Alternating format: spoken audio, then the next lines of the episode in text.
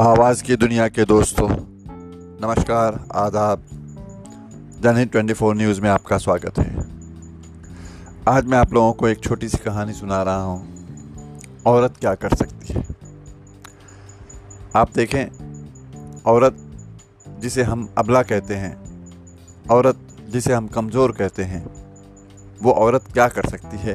ये एक छोटी सी कहानी में आपको समझ में आएगा। कहते हैं कि एक मुसाफिर को प्यास लगी और वो पानी की तलाश में कुएँ की तरफ़ गया। जब वो कुएँ के पास पहुँचा तो उसने देखा कि एक औरत पानी भर रही है। वहाँ पर उसने उस औरत से कहा, मुझे प्यास लगी है, पानी चाहिए। औरत ने उसे पानी पिलाया।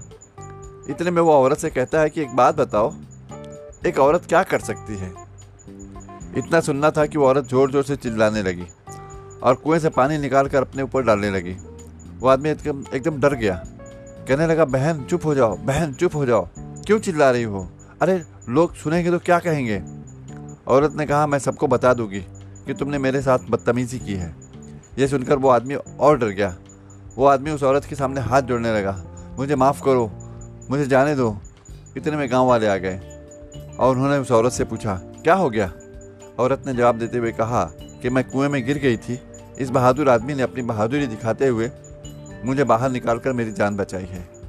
गाँव वालों ने उस बहादुरी की तारीफ़ की, उस आदमी की तारीफ़ की और आखिर में जाते जाते उस औरत ने चुपके से उस आदमी से कहा, याद रखो, एक औरत को अगर तकलीफ़ दोगे तो वो तुम्हारा सुख चैन सब छीन लेगी और अगर खुश रखोगे तो मौत के मुँह से भी तुम्हें बचा लाएगी।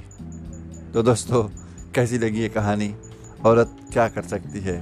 अब तो आपकी समझ में आ गया होगा कि औरत क्या कर सकती है।